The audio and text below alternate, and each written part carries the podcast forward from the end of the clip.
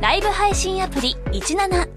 ライブ配信の魅力は何といってもいつでも誰でもどこにいてもスマホ一つあれば楽しむことができること17ではライバーと呼ばれるライブ配信者によるトーク音楽バーチャルやゲームなどのさまざまなライブ配信や著名人を起用した番組配信を24時間365日お届けしています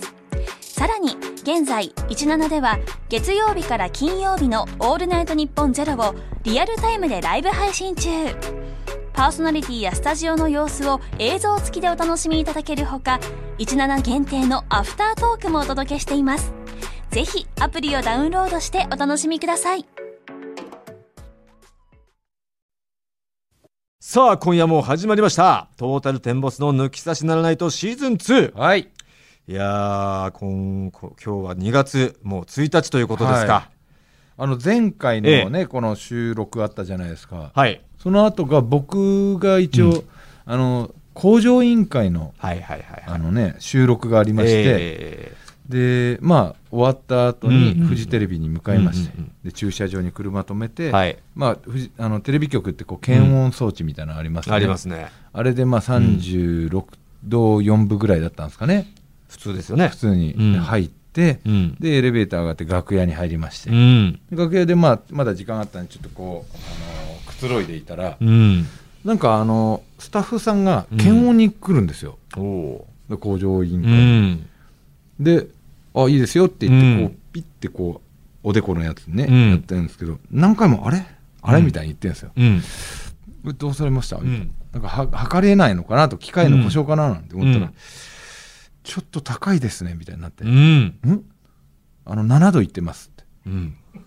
「え僕今下で6度4分でほやほやですよほやほやだしあと、うんなんだったらこの日本放送ね、うん入る時も、うんまあ、6度4分とかだったんですよだったよここラジオのとこもあるから、うんちょっとないっすねみたいになって、じゃあ分かりましたって言ってちょっと待っててくださいってうんうん今度プロデューサーを伴いながうん らあのこう脇で測るタイプのやつ持はいはいはっいはてきいて、よりねより正確に正確なやつ測ったんですようん7度1分ありましてももう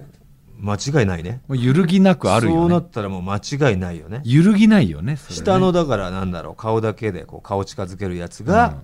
ちょっとブレてたんだろうねうんただ楽屋あったかかったんですよ、うんで僕でそもの他の人だって測ってるわけでしょまあそうだけど俺の部屋は俺しかいないからああでもど何度ぐらいだったのその室温ですかエアコンの湿度目標設定みたいなそれ見てないですけど、うんで僕毛糸着てるし、毛糸を着ている、はい毛糸着てた んでニットってことかな、はい、ニット着てましたし、うん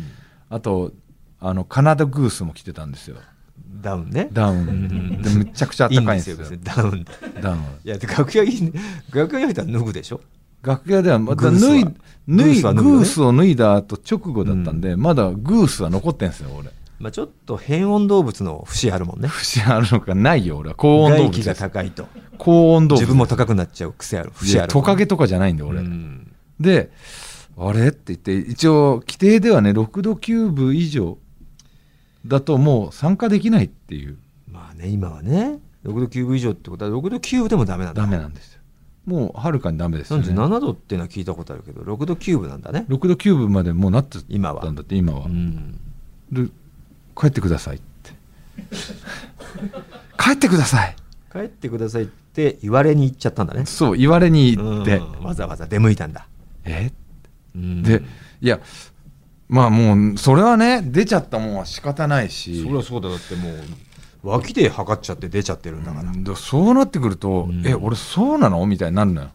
だんだんとねだんだん不安になってきて、うんでもしっかり崎陽軒はシューマイの味してたのよそこで食べ味た覚はあるよと崎陽軒のシューマイ弁当は、うんしっかりシューマイの味しててうん味覚はあるなとまああったとてねとてもうね症状が出出ない人とかもいるらしいしねで、うんマネージャーに連絡して、今うんあの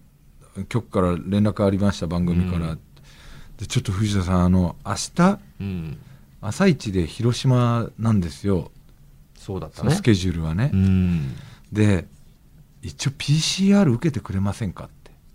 うんでその広島行きの判断は次の日の朝うん熱を測ってうん平熱だったら5っていううんことになったけどう、ん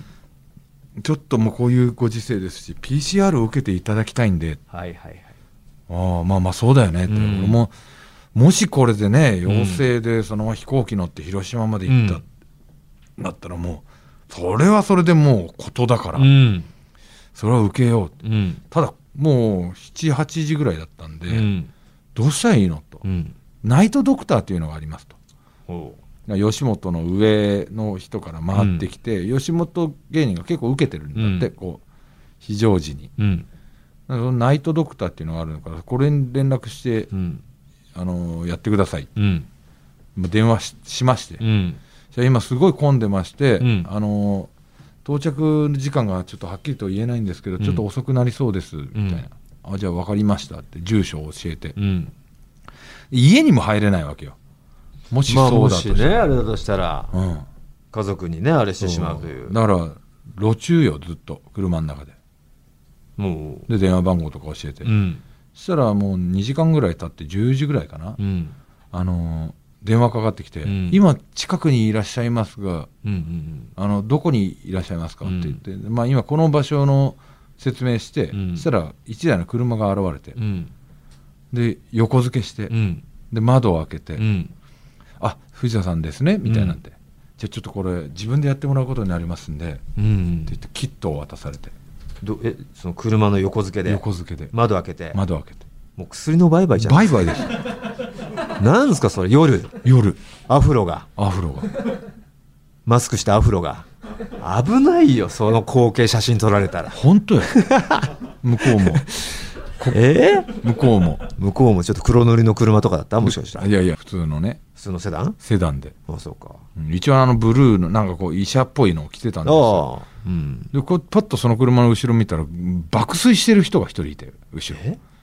ら多分もう24時間体制でこうあもうそのドライバーというか PCR けんキットをきっ受とけ運ぶ渡し人も,、うもう夜間とかそんの夜間でやってる感じ寝ずにやってるから体勢ガーだ口開けて ていやお前に渡した人もさちょっと前まで寝てたんだろう寝なてたんか分かんないけど、ういんや多分素人ですよねあれあそういうバイトかバイトだと思うんだよねあれお医者さんではないと思うの医療従事者ではないと思うんだよあの感じは、ええ一応着てたけどぽいのは、うんあんなだってガーってだからウーバーみたいなもんだろウーバーみたいいなもんよ、本当。うん。ウーバーうのん PCR キットうんう版、ん PCR イーツねプーシ PCR イーツよ、それうんはいイーツって食いはしないけど、もうんう自分でこう取ってさ、うん喉の奥がーってやうって、えーってえずいて。大丈夫かな、これ。唾液のやつじゃないんだ唾液じゃないんだって。おーあのほじるやつそう、喉チンコの横のあたりをこう。 PCR 検査ってそっちなのなんかよくいや全部 PCR 検査って言うんじゃないの俺がやったのはその喉の横の。ああその2パターン。ンあるっていうもんね RG さんなんかはもうよだれのやつでうんもう行ってきたよ AV 上ぐらいよだれ垂らしてきたって言ってたなんだその例えって例えよ。言ってたけどお前はほじるやつ俺はもうガーってやって。それ喉だっけ喉の喉チンコの周りをこうおうおうおうおう取ってくださいって言ってでもこれ俺のやり方がまずかったら、うん出ないと嫌だからっていうか必要以上に俺ガリガリやってまあね変にこちょっとうでちょっとやってねうん陰性でもなんかどっか自分はしこり残るもんうねん、もうこう完璧に俺はやるって言ってえーってえずくぐらいまでや検っ査してほしていからうんでこう入れてうんこう渡して、うんじゃあお金をみたいな感じでじゃあお金渡して、もうまあ売買成立し ましたよほんですげえなそのでシステああありがとうございますみたいな感じでもう,、もう行こうとしてたのムうんあれって待ってうん結果とかどういうふうに伝えんのみたいな、うんえこんなもん詐欺やろうと思ったらできるじゃんって思ってそんなキットなんかね、ただの綿うんう棒ん、ただの綿棒渡されて、いやみたいなもんよ本当にうんうんじゃあ、いずれえ陰性か陽性か報告しますみたいな、うんで適当に陰性でしたみたいな、そううん、できるよね、やろうと思えできるばやろうと思えばできるの、うんでえこれちょっと待ってどどういうことですか、うんどうどうしたらいいんですかみたいになって、一応これ陽性だったら保健所から電話かかってきますと、ほうほうんううんあまあまあちょっと信憑性あるわなとでも別にかかってもらったら陰性でしたってこといやで陰性の場合もかか電話しますっておうなってあ保健所からじゃないけどじゃないけど、うんでそれいつですかってうん明日の昼過ぎぐらいですねって俺何のために受けたんだよお前広島行くために受けたのに、うん次の日の昼過ぎに陰性か陽性分かったっうてんダメじゃん、うんえー、ってあのぶっちゃけ僕芸能の仕事やってまして、うん明日ちょっと広島に行かなきゃいけないんですよ、うんみたいになってなんとかならないですかねうんって聞いたの、うんそしたら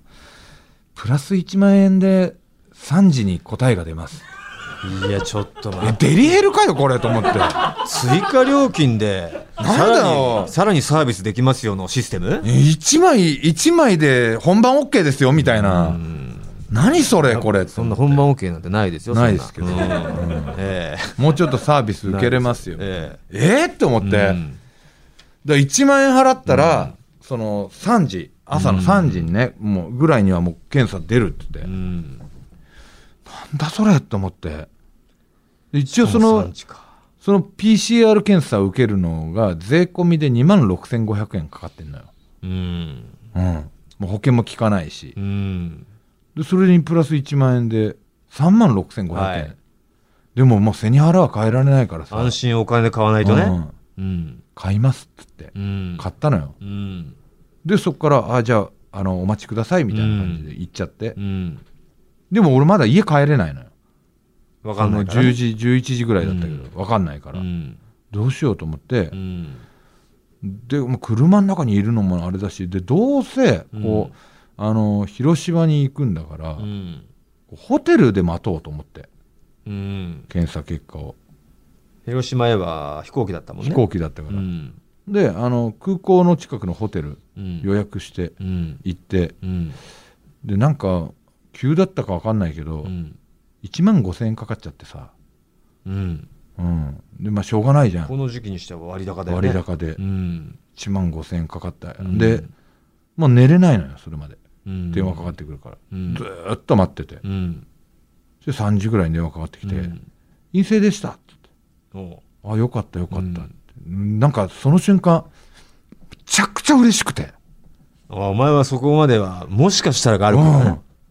うんなんか大学合格したぐらいの喜 びよやったーとかってなってうんシャーってもうなんか立ち上がってジャンプなんかしちゃって「シャーも俺!うそんなに思い悩んでたんだ」すっごいなんかうんなってどっかになんかもしかしてっていうのもあったのかあって「やうんった!」っつってうんほんでもうそれまでさもう飯もなんか喉通らないからさうんなんか弁当も買ったけど食ってなかったけどうんパクパク食べて味がするよ味がするよってうんよかったよってう言ってんでふと考えたけどうん俺もう6時間ぐらいで5万使ってんだなと思ってうんでこれななんなんだこれなんか嬉しいけどよくよく考えたらあれ結が果論ではいらなかったお金なんだけどそうなんだよまあでもその時点ではなやっぱ証明しないといけないかうら、んしゃあないわだって70 37.1度には確かだったわけだから確かじゃないと思うんだけどねでもあの時はだってこれの終わりでしょ、うん前回のこの録音の終わりだからもうちょっと記憶あるけどちょっとやっぱ確か声かすれてたもんなうんガスガスだったよねうん、まあ俺はそんなにあなんか変な声だなぐらいだってあんま気にしてなかったけどすぐにだってあの時あのよくこのラジオでも出る、えーネイビーズアフロのうん皆川から LINE 来てさうんそのちょうどだからその収録してそれが流れ流れたた日、日だよねう、ん、 m 1のことを語ってたのかな、うん、M1 の日、ああそれ聞いて毎週聞いてるからさあいつは、昨日の抜き差し聞いて思ったんですが古田さん喉大丈夫ですかすげえなこいつあ確かにちょっと変だったよなみたいなはい若干声かすれてましたよもうでもそんな気にならなかったけどなっていやご本人声出しづらかったと思いますよ 毎週聞いてるからそれぐらい分かっちゃいます 変なアピールしてきて ちょっとの変化も僕分かるんですみたいなでで抜き差しに関してはコネクションでは出たくないんでしっかり実力が評価されて番組側からひいては六本木トミーズさんに呼ぼうとよ思われてから伺いたいのでいやもう呼ぼ うようるせえから出る時があるとしたらそれはコネクション以外ねえぞねえよ本当、うん、オーディションもねえし、俺うん、いやソラシドさんみたいな出方は嫌なんですみたいなちょっとディスってるじゃんそらしどうん ほんでもう何のために僕たちが m 1優勝を目指してるかと言ったら抜き差しに出るため なんだよいやいや副賞じゃねえよ m 1優勝の誰もチャンピオン出てくれてねえよ m 1優勝したくて狙ってるわけじゃないみたいよ抜き差し出た抜くきて差しに出たいためみたい、出れますけどね、うんゴールがおかしいのようん彼のゴールがねすごいウォッチャーだね、すごい聞いてるからね彼うんうんまあそんなことでね全然大丈夫だったっていう、そうだねだからくしくもねその日俺の息子もさそのあそうそうそうそう濃厚接触だったんですよ、うんそのラジオの収録の日ねうんでまあ息子も同じ藤田と同じ日に PCR 検査受けて、うんもう一応陰性だったんだけど、うん、だから俺俺もその後お前は別にその後普通にね、うんフジテレビ向かったけどさ俺も同じ時間帯でクセス語でフジテレビだったはずなんだけどあそうそうそうそうだね一応そういうことを発表したらあのじゃあ今日は念のためやめときますかっつって俺は行かなかったんだけど、うん行ってたら同じ湾岸スタジオでな、うんうん違う番組収録違う番組収録だったのに俺は行かなかったしお前は返されてたしみたいな、うん結局あのあの日行けないあ運命だったんだよねの日俺たち2人は行けない運命で終わったっていう、フジテレビと縁がなかったっていう日だったんだよねうんいやーもうでもね本当にやっぱこうさな振り回されるよねまあまあでも本当な隣り合わせだからさ今はもううんいつなっちゃってもおかしくないというおかかしくないよねちゃんと衛生管理しててもさ、うんななるもんはねななっるしちゃう時はなっちゃうから、うんうん、もう身近ですよっていうことでしょそうそううそううんうでなどうなってんのあれワクチンは6月ぐらいになるみたいなこと書いて言あわっれたてけるどよねくわかんないよねよくわかんないねうんワクチンいつの間にできてたのなんかもっと大々的にさできましたよみたいなねの欲しかったけどねやったそれでもよくなんかちょろちょろまあ実はできてるんだけどみたいな話もちょっと前からもう言ってたしなそれが本当か知らねえけど、だけどその6来月たってのはもうほん確実なのいやなんかだから言ってましたよね6月それには確実確保するするっていうのか確保を目指すみたいなのでなんかその媒体によってはニュアンス違うでしょあの言い間違いがあったみたいな感じでこの間揉めてたけどあだからもう目処的には6月なんじゃんだからもうワクチンはできてるんでしょーなるほどねでもっとな発表んしいことか、なんかあるのかな不安がまあ、副作用とかもある大んだろう々ね的に言わないのはなんなかんかもっとさやりました皆さん世界のみたいなそういう感じじゃないよね欲しいよねそれはうねん、、それだってうわーできったらもてっとうん、知ら知らない人がいるのがまずおかしいしさ、うん、うん、大々的に言ってほしいよ、できたんですよっつって、うん、やったっていうねいやーまあどうなることやらですけれどもね、ええ皆さん気をつけてください本当にねさあ行きましょうよトータルテンボスの抜き差しならないと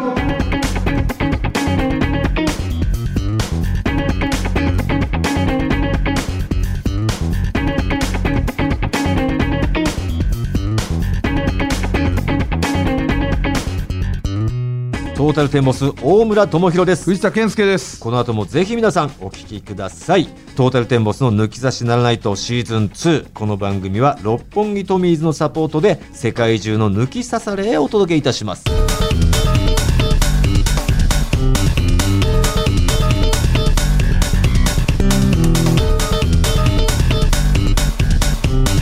トータルテンボスの抜き差しならないとさあまずはこちらのコーナーです矢に入れました我々の先輩元ハローバイバイ元銀ナナの千葉公平さんの YouTube チャンネル西成ハウスのナレーションのようにあなたが何かに取り組もうとしたところ嫌なことが起こってしまったそんな日常の出来事を送ってもらっています嫌なことが起こったタイミングで「矢に入れました」のフレーズを入れてくださいさあ本家西成ハウスはこの収録の時点で間もなく100本目あなるほどね1月26日の時点で96回目がアップされているという情報が入ってますねさあご紹介していきましょうまずは兵庫県ラジオネーム湯崎おたかさんどうも湯崎おたかです僕は当時ね宅配ピザのアルバイトをしていたんですよその日も無事に一日の仕事を終え店の裏手のバイク置き場へ向かいました今日もまた一段と冷え込んだな真冬にバイクでのデリバリーはなかなか骨の折れる仕事ですもうスーパーはすま閉まっちゃってるなこれは半開きになっていた僕の愛車の原付きのシートに右手をかける今日はもうコンビニでいいかな漫画のようなタイミングで鳴る僕のお腹たまにはラーメンでも行っちゃいますかシート下のトランクからヘルメットを取り肩にかけていたトートバッグをそこに入れヘルメットをかぶるうんと体に悪いこってりスープライスも必要だああもう君のこと以外考えられないそう思ってシートを支えていた左手を離す鍵入れちゃいましたインキーです僕の顔はみるみるうちに青ざめていきました原付の合鍵は家にあります急いで店の事務所へ戻り店長に頼んで配達用のバイクを貸してもらいました本当に惨めだったな日付も変わろうかという時間にあの真っ赤なバイクで走ってるんですそれも泣きそうな顔でひとまず家に到着お気づきでしょうかはいそうなんです家の鍵も家の方の鍵も入れちゃっていました不幸中の幸いで携帯は持っておりましたので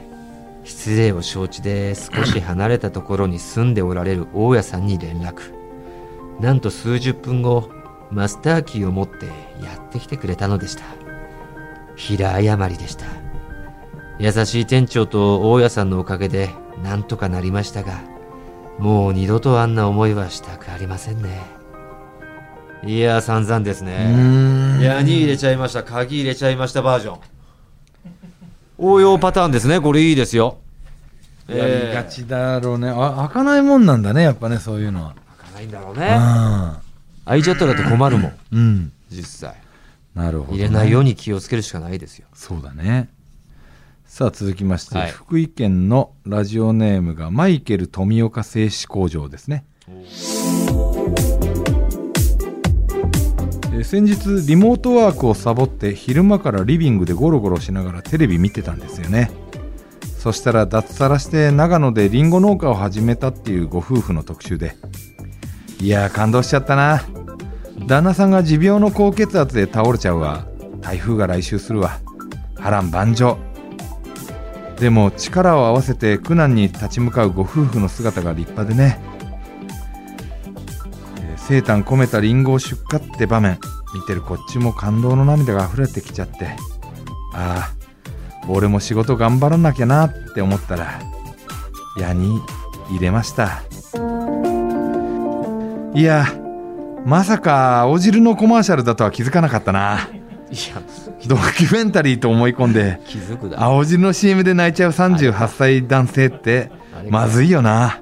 すぐわかるわあれきっとサボってたバチが当たったんだなバチでもねえよ仕事仕事とんでもねえやつですね、ええまあ、マイケル富岡製紙工場あたりから分かりましたけどね、あねとんでもねえやつだってことは台風が襲来でしたねすみませんダメですね、この人ね。リモートもやらずにゴロゴロしながら、青汁のコマーシャルをね、ドキュメンタリーと思って。あるよね青汁あるある。うんあれかと思いましたもん。んさあ、ラジオネーム、瀬戸のお刺身。お瀬戸ね、高校3年生の文化祭で、友人と何か思い出作りをやりてえな、って話していたんですね。こういう時の定番はバンドだったりするんですけど、瀬戸も友人も楽器ができない。じゃあ漫才やるかって友人が言い出してね。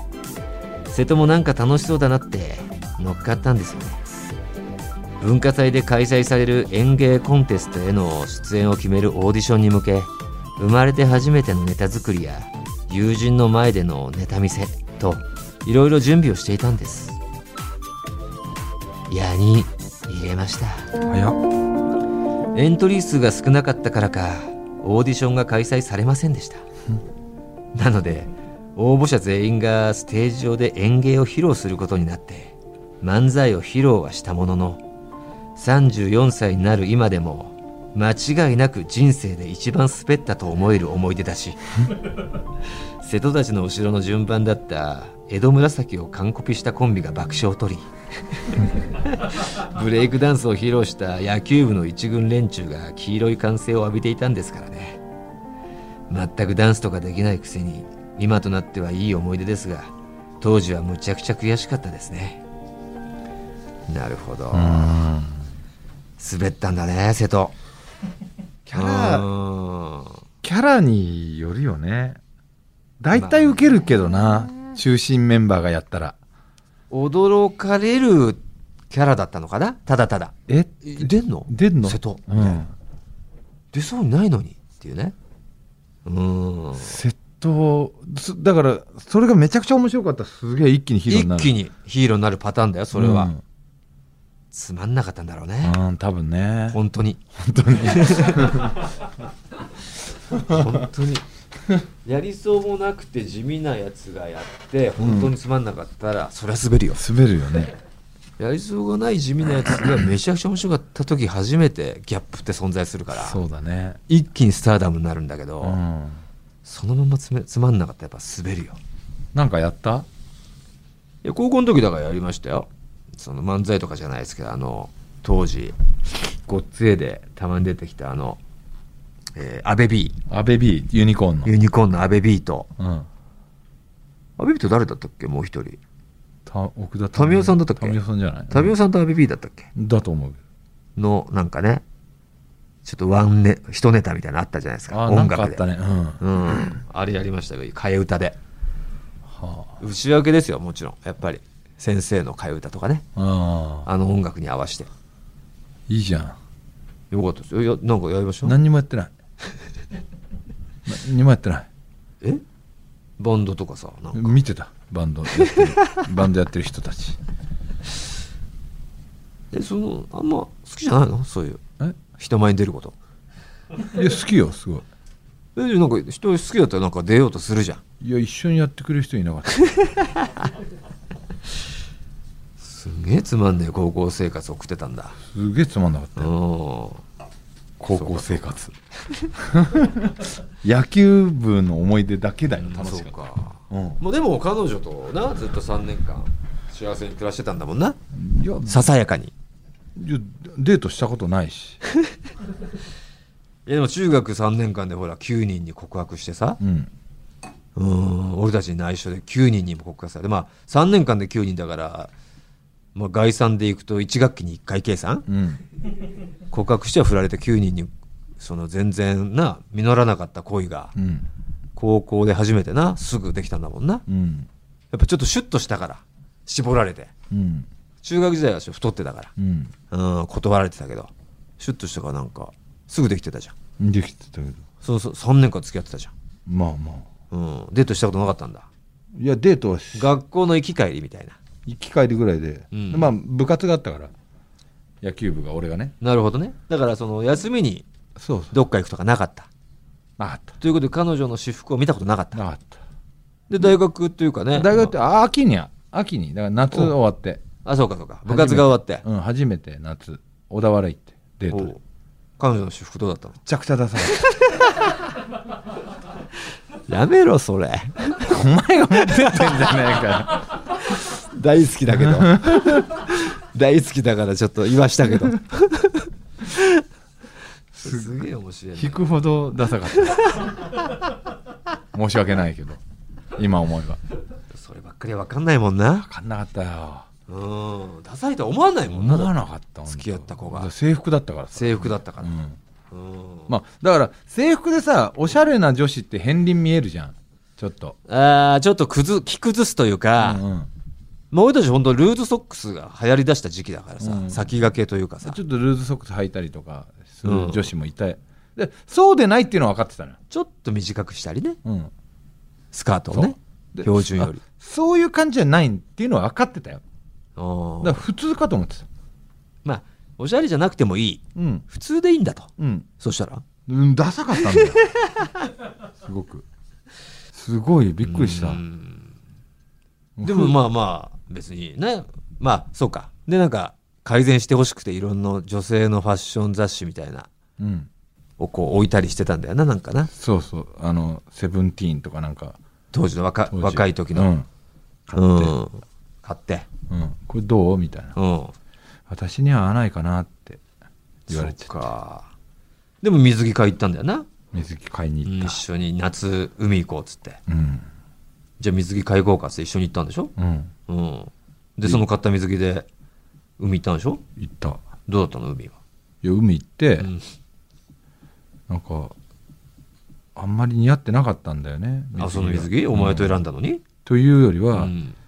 なんかこうワンピースまあいやビキ違ニう一応ビキニを買ってもらって、ビキニでちょっと着替えてくるってうん出てきたらさ、うん膝ぐらいまであるんでかい T シャツ着てて、そのビキニを隠すように、うんビキニを着てる上から。当時ピチティが流行ってた時代です、 確かにね。うん、あうん。僕膝丈サイズが小さいほどおしゃれみたいな時代だった。確かにひ。あの時はひ。19よ俺らうん。膝丈までやってるおばさんしか着てないんですよそんなでっかいでっ 武か田い真治とか、石田一世が全盛期とでかがね、うんピチピチの T シャツ着てるのが全盛期の時全代。盛期の時代に、膝ぐらいまであるでっかい T シャツで、うん。ででっかく佐賀膳とかで売ってるような胸。に売ってるようなでかい、本当でかいサイズアップすっごいでかい男でもでかいぐらのい。でかいぐらいなうん誰のみたいな、ん親父のみたいな。で胸にコアラのこうマークマーク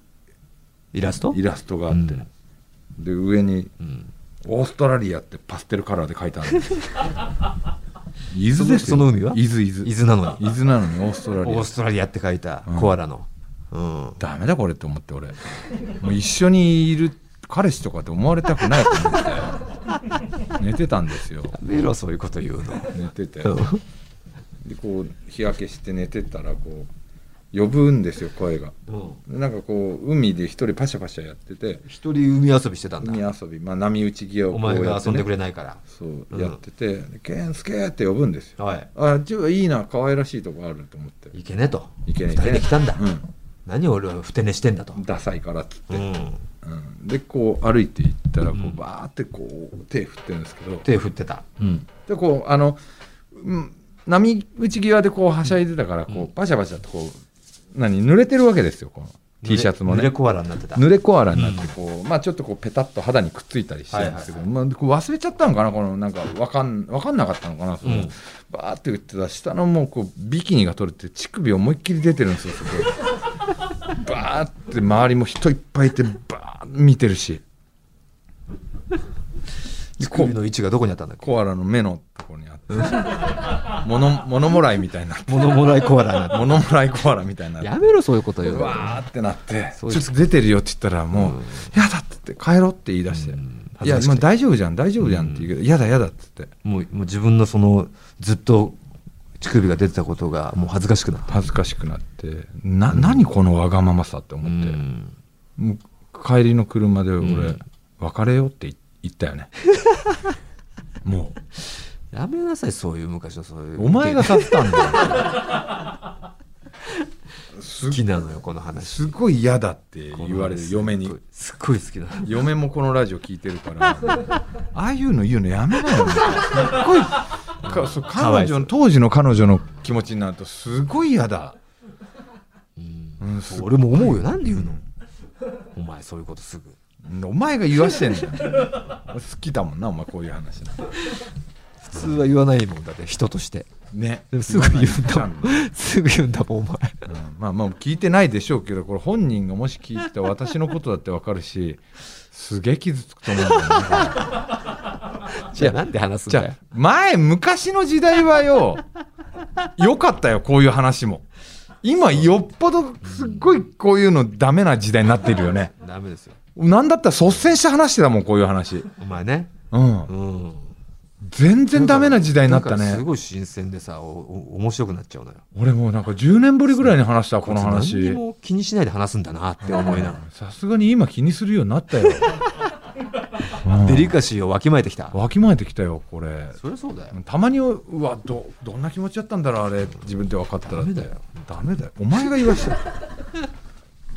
えーっと俺ですかね、えっと、はいそうですね。お願いえしーます。東高東京都のトヤペイですねどうもペイですペイね前に何も手を出してない出し出してこない元彼のお話を読んでもらったんだけどその前の彼氏とも二十歳を過ぎて A までした A までしかしたことなかったの懐かしいその彼氏とのお話ある日彼の家で彼がお風呂に入ってる間にポイントカードを借りて買い物に行こうかなって彼の財布を開けたのそしたらねカード入れにペイの顔写真のチェキが入ってたのうんこんなの持ち歩いてくれてるんだってペイすごい嬉しかったな矢に入れました早っだってその後ろから裸のお姉さんが彼の股間にまたがってる写真が出てきたからななななななんでこいつだかよペイが寝てる間に何かされちゃったかなって思ったけどうん絶対に違ったうんだってペイはへそピ開けてないしあんなにおっぱいボインボインのイケイケボディじゃないしうわ男の人ってみんなそういう写真を撮って持ち歩くのかないやいや歩かないよ怖くて聞けなかったな案の定そのちょっと後にその女体とは別の女性と部屋から出てくるところに遭遇してうわジ・エンドしましたよペイもあれぐらいおっぱいボインボイン なら B 以降もあったのかな来世は杉本彩さんみたいな脳殺ボディで生まれていきた いないろいろいるけど杉本彩 振るおしまいけるえ振る全部が振る いいですねトヤペね自虐がすごいねその彼ねなかなかそんな写真は撮らないでし写真とか俺撮ったことないお前すごいハメ撮り撮ったよ言うな言うなそういうことをね昔な撮るんだと思ってちょっとね興奮材料としてそういうのは男としては写真は絶ない対よバレるじゃんだってそんないつ写真はバレるじゃんバレるけど動画もさまあねバレちゃうんだけどさうん動画の方がまだ収めれるっていう感覚はあるじゃ収めれるって何ん収めれるというかそのか隠せれる隠せれるっていう感覚はあるじゃん一緒だろ写真と写真はあらわだからあまああの財布入れてんだろ財布の写真はねだじゃああの、うん携帯の中にさだけどやっぱ一応なんだろう入っていかないと見れない見られないわけだからさまあまガードもある程度できるしうんでまあ同じだよね同じ穴のムジナですよそれはやっぱバレるよね若気の至りですよそういうのはさあお時間来てしまいましたねありますか気になったトヤペイでいいんじゃないですかねよかったねさらけ出し方が、はいトヤペイに決定いたしましたトヤペイさんにはワインとステッカーを差し上げますねスポンサーからのご好意でね、はいご提供いただいたワインもセットですから、はいはい嬉しいと思いますよ、ねこんな感じで番組をお聞きのあなたからの普通歌お待ちあ普通歌じゃないねえーこちらの矢に入れましたね矢に入れましたメールを、えー待っております宛先お願いします、はい TT アットマークオールナイトニッポンドットコム TT アットマークオールナイトニッポンドットコムですたくさんのメールをお待ちしております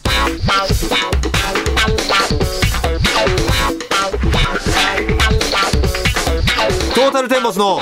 抜き差しならないとさあこの時間はリスナーのあなたからいただいたふつおたご紹介していきましょう、まずはこちらラジオネームキリンの T シャツと申します、はいといつも楽しく拝聴しておりますと突然ですが大阪 NSC26 期ってすごい世代ですよね26期かあれ誰だろうなトロサーモンとかのえー、とね違う最近あ九東京の9期と一緒だあじゃあアキナとかアインシュタインあー天竺ネズミ天竺藤崎マーケットかまいたちね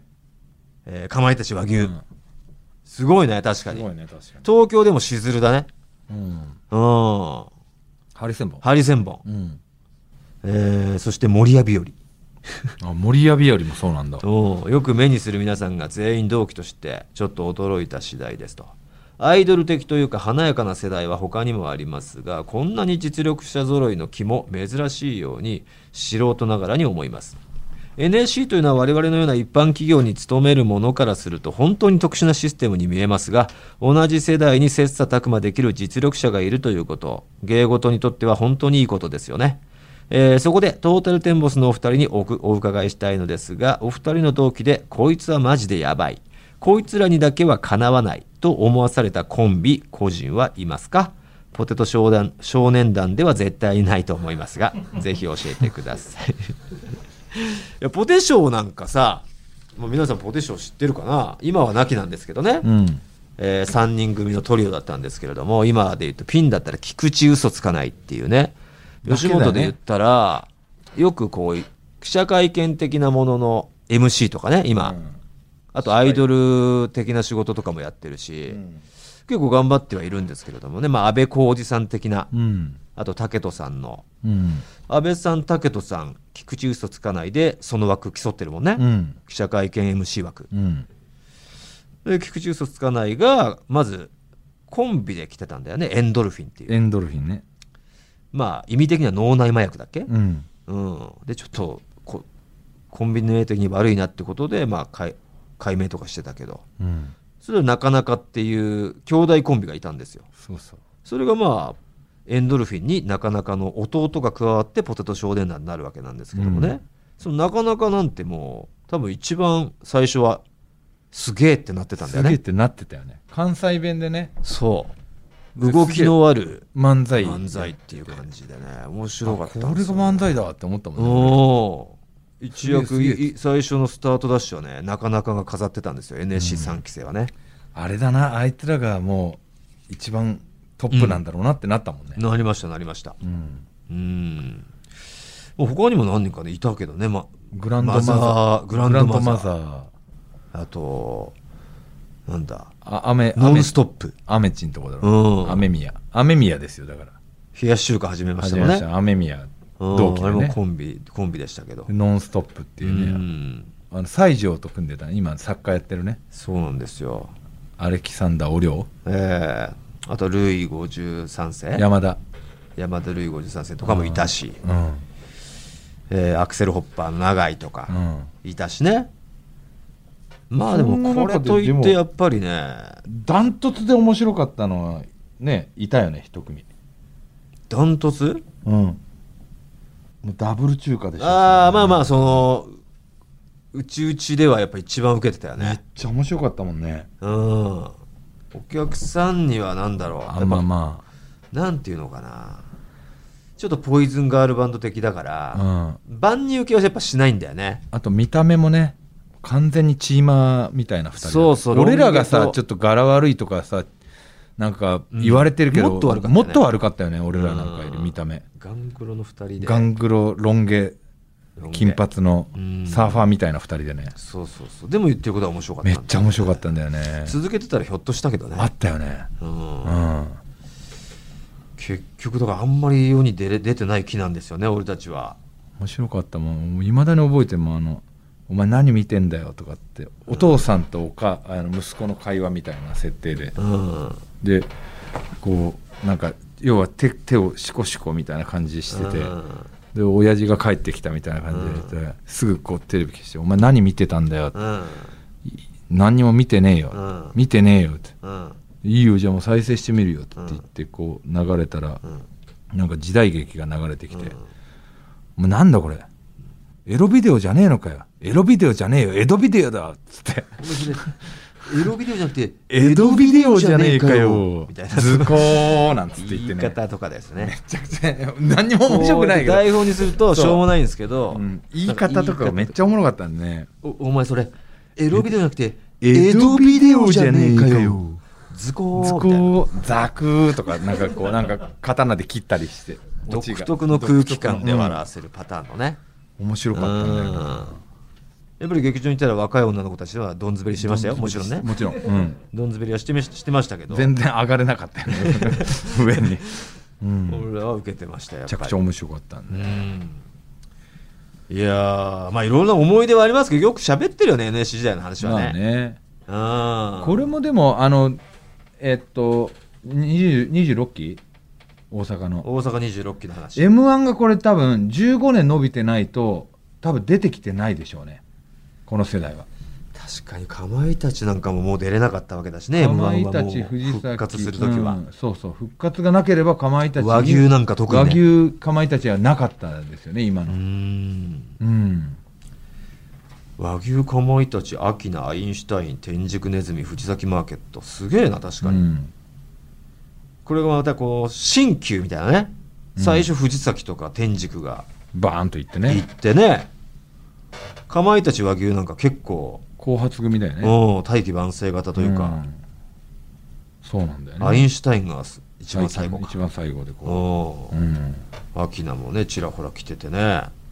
あれもすごいよねでもあのにうちらの2年下の5期ねトロサピースノブコブノブコブトロサーモンキングコング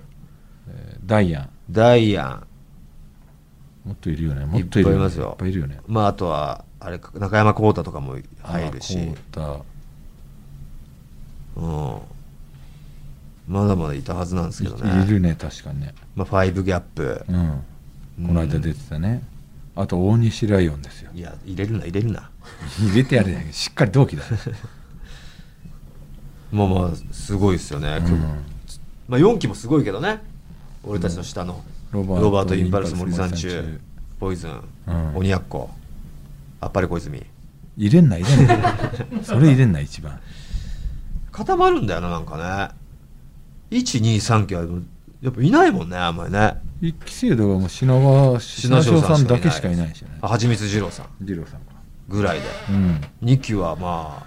あほんとこそれこそ千葉公平さん千葉光栄さんとあとセキルバーグと熊田さん熊田正史キートンさんとかやってんのかな松屋キートあと新次さんとかンまあ大阪入れればレイザーラモンさんとかねあレーザーさんとかね福岡で言ったらバッドボーイズとかいるけうどうんんいパンクとかね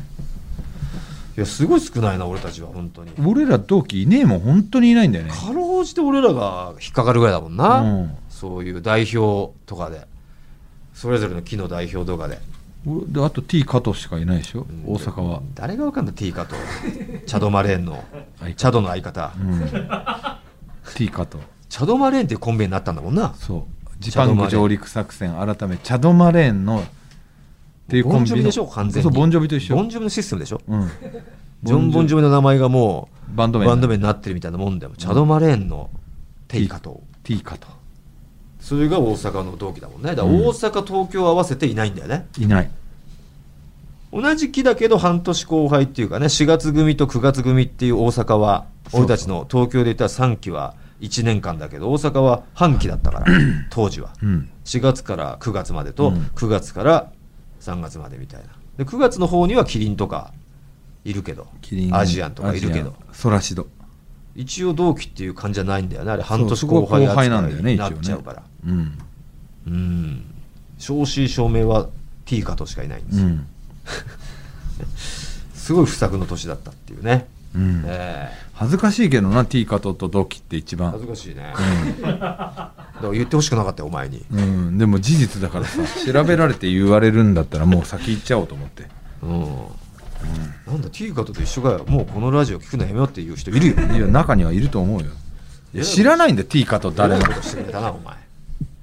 ということで、はいお時間になってしまいました読めなかった方すいません、はいえー、どしどしねふつおたっていうのを送っていただきたいんでよろしくおこ願いしますちらも、えアドレスお願いしー、おますたお便りをくれた方にワインセットプレゼントはいですねそうですねはい、ステッカーと誰におさ便りくれれた方全員一人一人ですって何読みましたいつですよいつ、すごい確率で よかったね、うん、うん、誰でしたっけえーっと NSC のことを聞いてくださいっていうキリンの T シャツはいこちらの方にねワインとステッカー差し上げましょうはーいよろしくお願いしますアドレスお願いします、はい、TT アットマークオールナイトニッポンドットコム TT アットマークオールナイトニッポンドットコムでございますメッセージお待ちしております